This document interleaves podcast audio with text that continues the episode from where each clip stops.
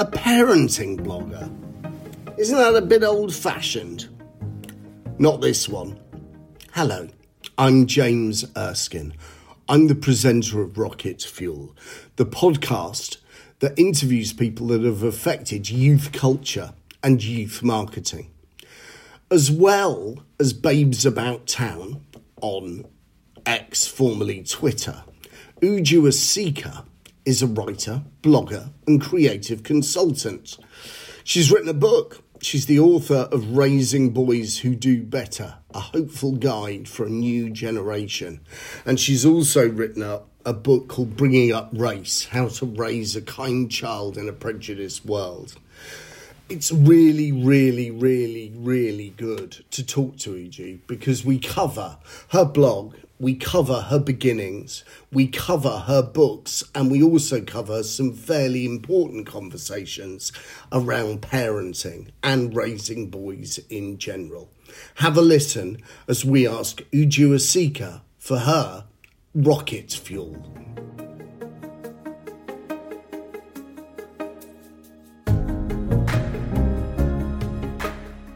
So, Uju, tell me, what's your journey? How have you managed to get to where you are now? Ah, interesting question. Um, my journey is kind of a long and winding road. I guess many people in media will relate to that. Um, I started out, I guess I born in Nigeria, came to the UK as a young child, um, studied at university English literature, came out thinking I was going to be a poet, that was not very practical. Wound up in journalism, um, did journalism for a while, went back to Nigeria, got pregnant, came back to the UK, had a baby, wondered what could I do with a baby in town and around town. Had an idea for a blog for parents, um, which then became a blog that I launched when I had my second child, and the blog is called Babes About Town, and it's a family blog giving you ideas of cultural things to do in London. Amazing. And have you a mentor or have you ever mentored anybody, whether informally or formally? Yeah, I mean, I do. I mentor. Um, so formally through there's an organization called Black Girl Writers, which um, I mentor sort of aspiring novelists and writers with. I've also mentored through the National Novel Writing Month program and um, through a program in New York where I used to live called Girls Write Now.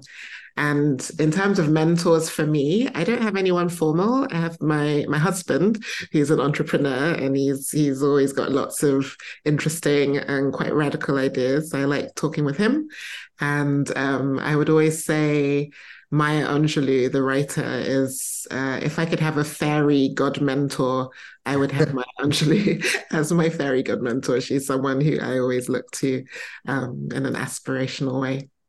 And when you're looking to collaborate and looking to work with people, what qualities do you like to see in the people that you work with? Is there a commonality? Um, yeah, I would definitely say creativity and fun you know, I'm drawn to people who I think have a quite playful energy. And I think that that gels very nicely with creativity and being creative. I think um, I'm also drawn to visionaries, and I don't mean that in a like a lofty sense. I just mean people with, you know, even if it's a tiny vision, but it's something that can like light you up. I'm I'm drawn to that. And what do you think professionally you're known for? Um, professionally, I'm definitely known for my blog. So um, I've been blogging for 13 years, and um, a lot of people still sort of come to my blog as new parents. My my kids were very young when I started my blog, and now they're teenagers, so um, they're not quite the babes about town of old. Um, professionally, I'm also known for my books. I've written three books. My latest is called Raising Boys Who Do Better, a hopeful guide for a new generation. Um, I have a picture book called A World for Me and You, where everyone is welcome. And my first book, which came out in 2020, is called Bringing Up Race How to Raise a Kind Child in a Prejudiced World. And are you any good at switching off? Are you one of those people that's always working when you're on holiday, or do you are you quite disciplined when it comes to switching off? Yeah, I wouldn't say I'm disciplined about switching off. I can switch off quite well. For instance, before I wrote my last book, uh, I had a deadline. I was meant to be writing. And then we went on this big family holiday to Jamaica. And I took my laptop and I thought I was going to wake up every morning writing before I went to the beach. And of course, I didn't open my laptop for like the full 10 days that I was out there, which um, was not something that I planned. But my editor said she was happy that I, I switched off. So, yeah, I do. I'm okay with switching off, but I do always have ideas just running around through my brain. So it's tricky. And final question in this section, conversely to how you uh, switching off, how do you stay focused and how often do you think you should be innovating? Is innovation important to you? Um, innovation is everything to me. I think it's kind of the nutshell of what I do as a writer, as a blogger, as an author. So I think the the staying focused is very challenging for me. Like I said, I have a million and one ideas, and right now I'm in that very strange and tricky space of trying to pin one down so that I can write my next book. Um, yeah, so it's a challenge. I can't say that I've I've really cracked the code on staying focused, but um, I think having a deadline helps. Once I do have an idea and I have a specific deadline, that helps me. So Uju, um, we'll come to talking about Babes About Town. Uh, I'm keen to talk about that. But let's start with your book. Um, it came out in June 2023. It's called Raising Boys Who Do Better A Hopeful Guide for a New Generation. Tell me, is raising boys different to raising girls and how? Yeah, well, if you ask parents who have boys and girls, some of them say yes and some of them say no. And I think that when it comes down to it, parenting is just parenting, and parenting is a wild journey, no matter who you have. Um, but definitely, I think there are different considerations when you're raising boys or raising girls. I only have boys, and I know that some of the things that I think about, some of the things that I worry about, are quite different for um, parents of girls. So there are there are different things you have to navigate. And what what does the book cover? I mean, it, it mentions in the blurb hypermasculinity, TikTok misogynists. What what are some of the other issues, and and are those how much of a threat are those issues that you raise?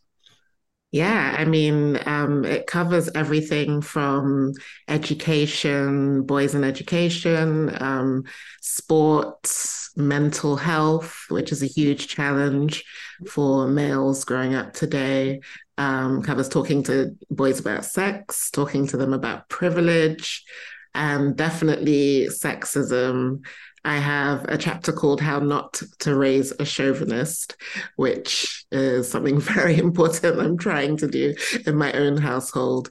In terms of the TikTok misogynists and hypermasculinity, both are huge threats. Hypermasculinity is really being pushed by those people on TikTok. And obviously, there's a lot of conversation around that guy named Andrew, mm. who shall not be named, but he is just the the tip of a very, very wide and deep iceberg. So it's something that parents, I think all parents need to be quite vigilant about. And how does this affect the way that we bring up our sons? Are there are there top tips? I'm not asking you to praise see the book. I'm just asking for a taster, if you like. Yeah, I think the my main probably the main point that I have in the book is really start with start from a place of connection. You don't want to alienate your boy, you don't want to lecture your boy, you don't want to sort of be really heavy handed. So start from a place of connection. Start by listening to your sons. For instance, if your sons are drawn to these TikTok bros, you know, find out why, like listen to them, genuinely pay attention and be curious about your son's inner lives because I think we need to help validate our son's inner lives, their emotional lives, which is something that's not really um, held to be very valuable in mainstream society. There's so much focus on raising boys to be a certain way, and a lot of that does not touch on their emotions and their feelings. Your first book is called Bringing Up Race How to Raise a Kind Child in a Prejudiced World. Your, your most recent book is a hopeful guide for a new generation. Kind and hopeful are the key words that I took from those titles. Is that something that runs deep? Is that something that's deep inside you? The the importance of being hopeful and the importance of being kind. Yeah, I'm really glad that you picked up on both those words because I think that none of the work that we're doing in these spaces, whether it's trying to raise children to be anti racist and um, to battle prejudice, or whether it's raising boys to think more expansively about masculinity and gender, I think none of it really matters if we're not raising them to be kind and to be conscious and to be empathetic of each other. And for me, hope is essential. I think without it, we're pretty much lost. So I stay hopeful and it's part of me and it's a huge part of the books. Let's stay with your books for a second. Was was writing books always the plan, or was it a happy accident since the blog? How how did it work in terms of your career trajectory? Yeah, I always, always wanted to write books. I think I wrote my first book when I was about seven. and that was a book that I stapled together and did all my own coloring in for. Um, and yeah, I've always written in one way or another. I grew up very lucky to have grown up in a household where there were lots of books. I kind of would lose myself in books as a child. And yeah, so it feels like a natural trajectory for me. And just looking back to the prejudiced worlds that you mention in your first book, why do you sense this world is prejudiced and why does this world need negotiating?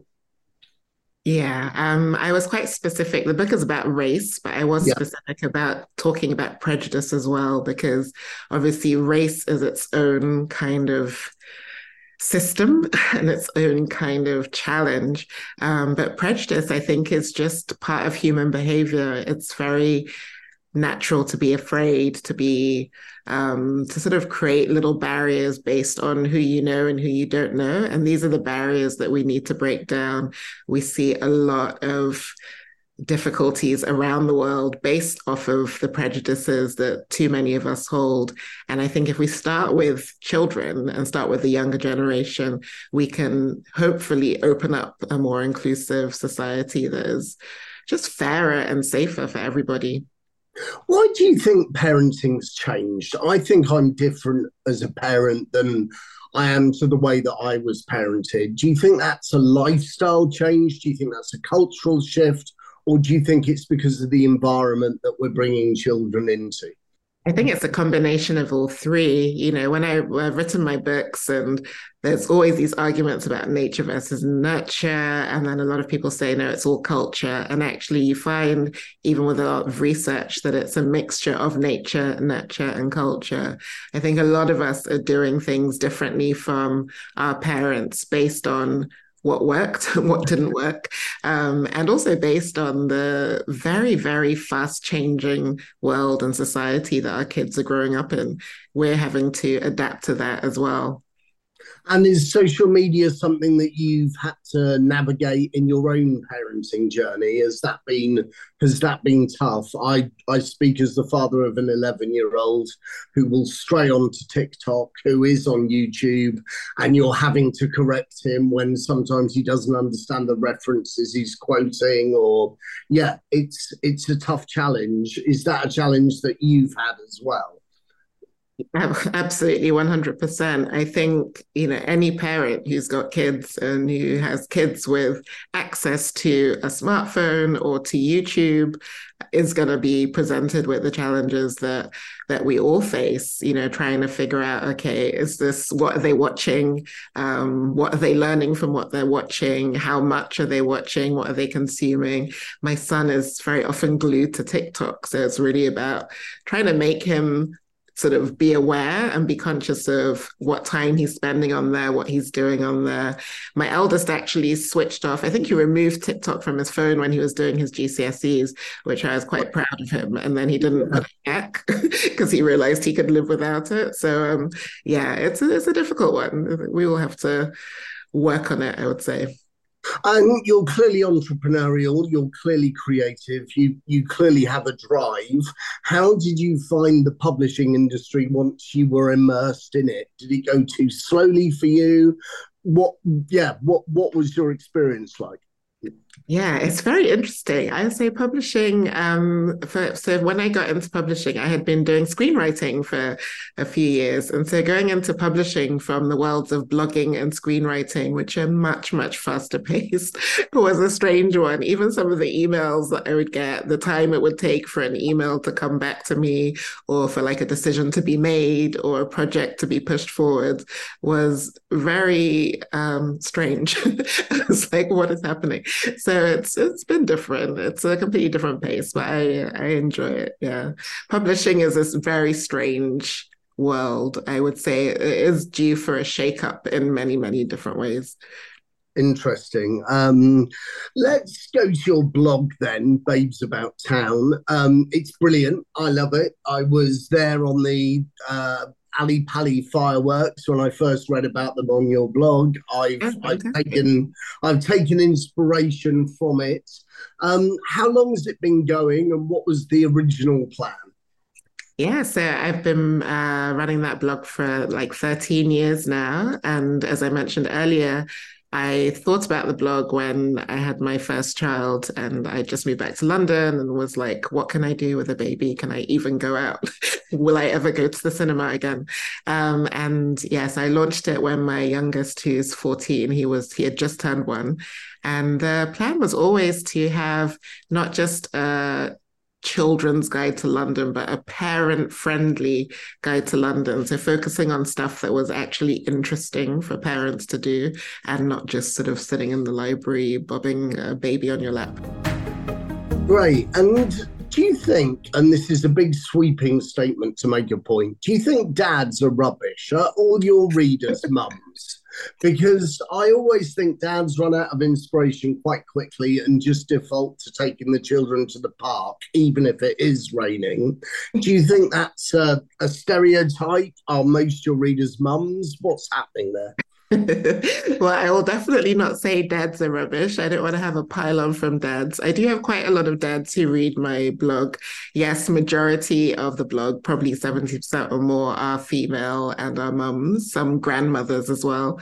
Um, I think dads have just been uh, taught a lot of wrong things about what it means to be a parent, you know, how much they need to be involved or what spaces they can gather as dads. So I wouldn't say that they're rubbish. I just think that maybe the way society has conditioned um, fatherhood is is a little bit rubbish. Yeah. That's a fascinating answer. Um, how do you know what parents need? Is it purely down to your own experience, or is it due to the feedback that you get as well? Oh, yeah, it's a mix. I mean, I definitely started it from my own experience, my own needs, my own interests and curiosity.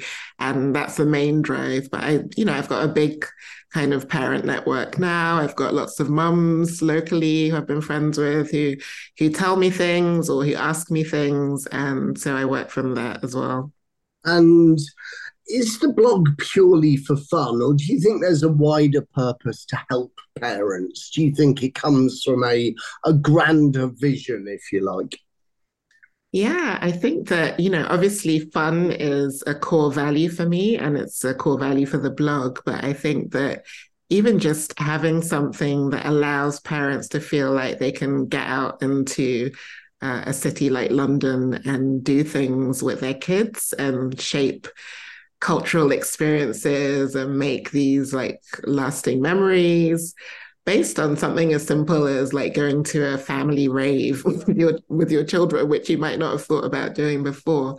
Um, these things are important, and I have I have had the blog called a lifesaver for parents, which I saved from someone who, who met me, and they were like, "Oh, I love your blog so much; it's been a lifesaver," and I think that's quite powerful.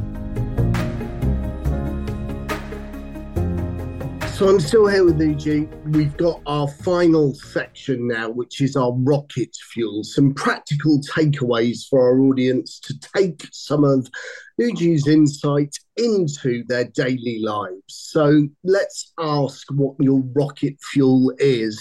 Let's start with this question, and it's a deliberately broad one. What do you know about young audiences? What do you know about children?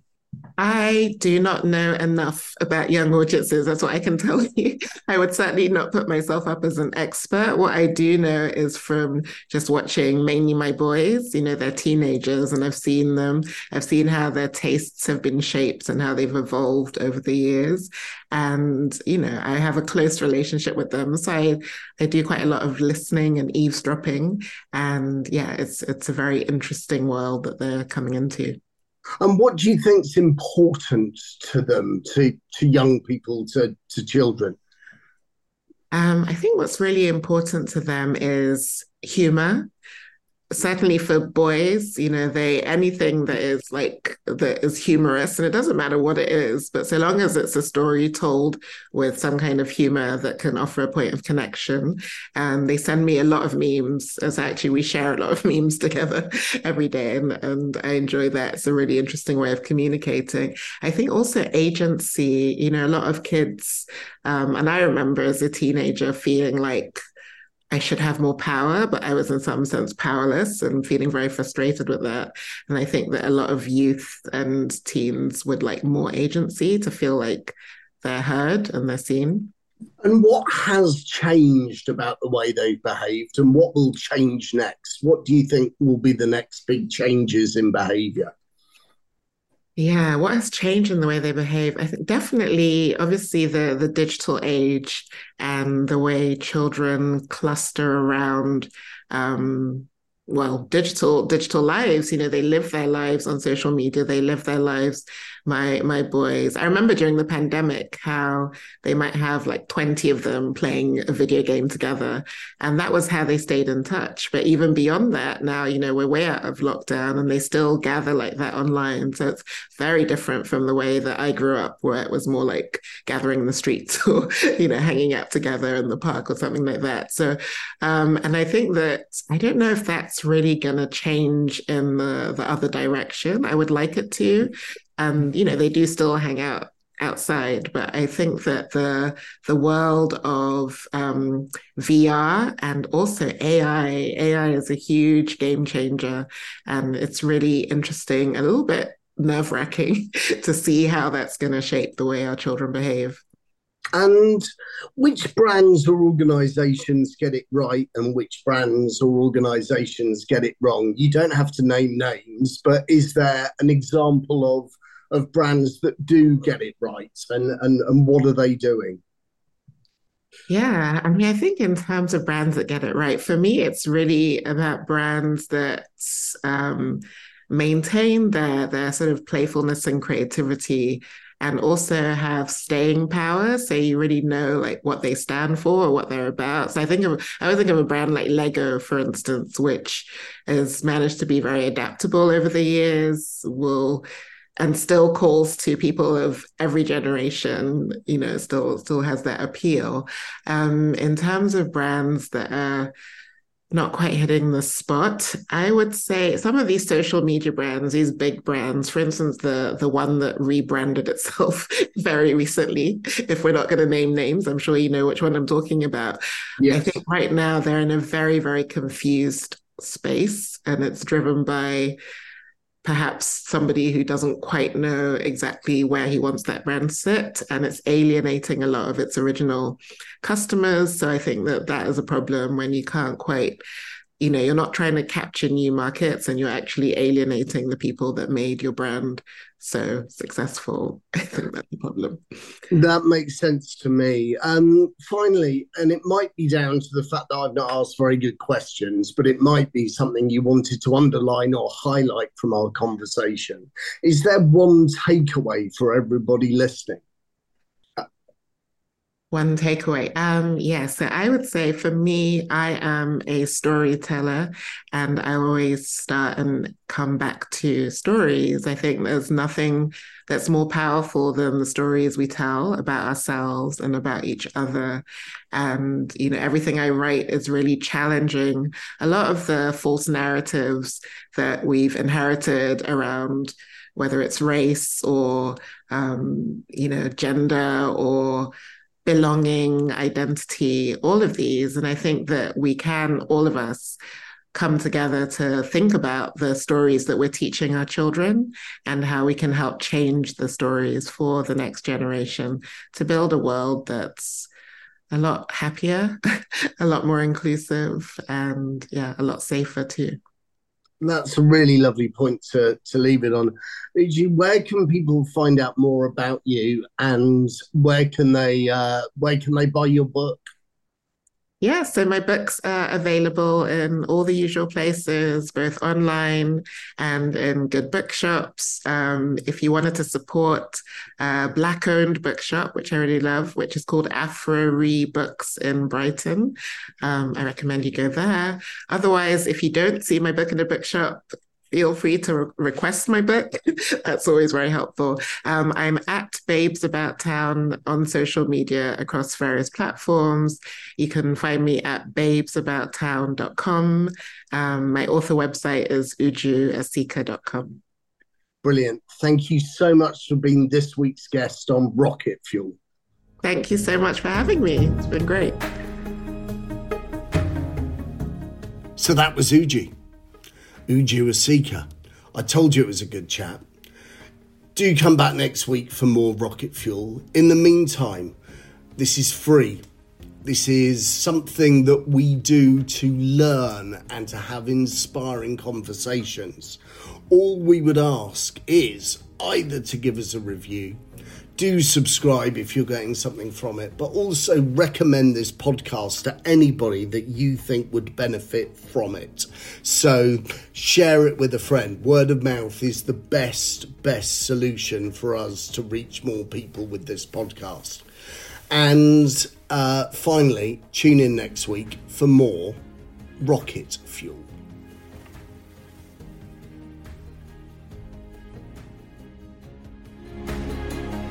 This is Rocket Audio.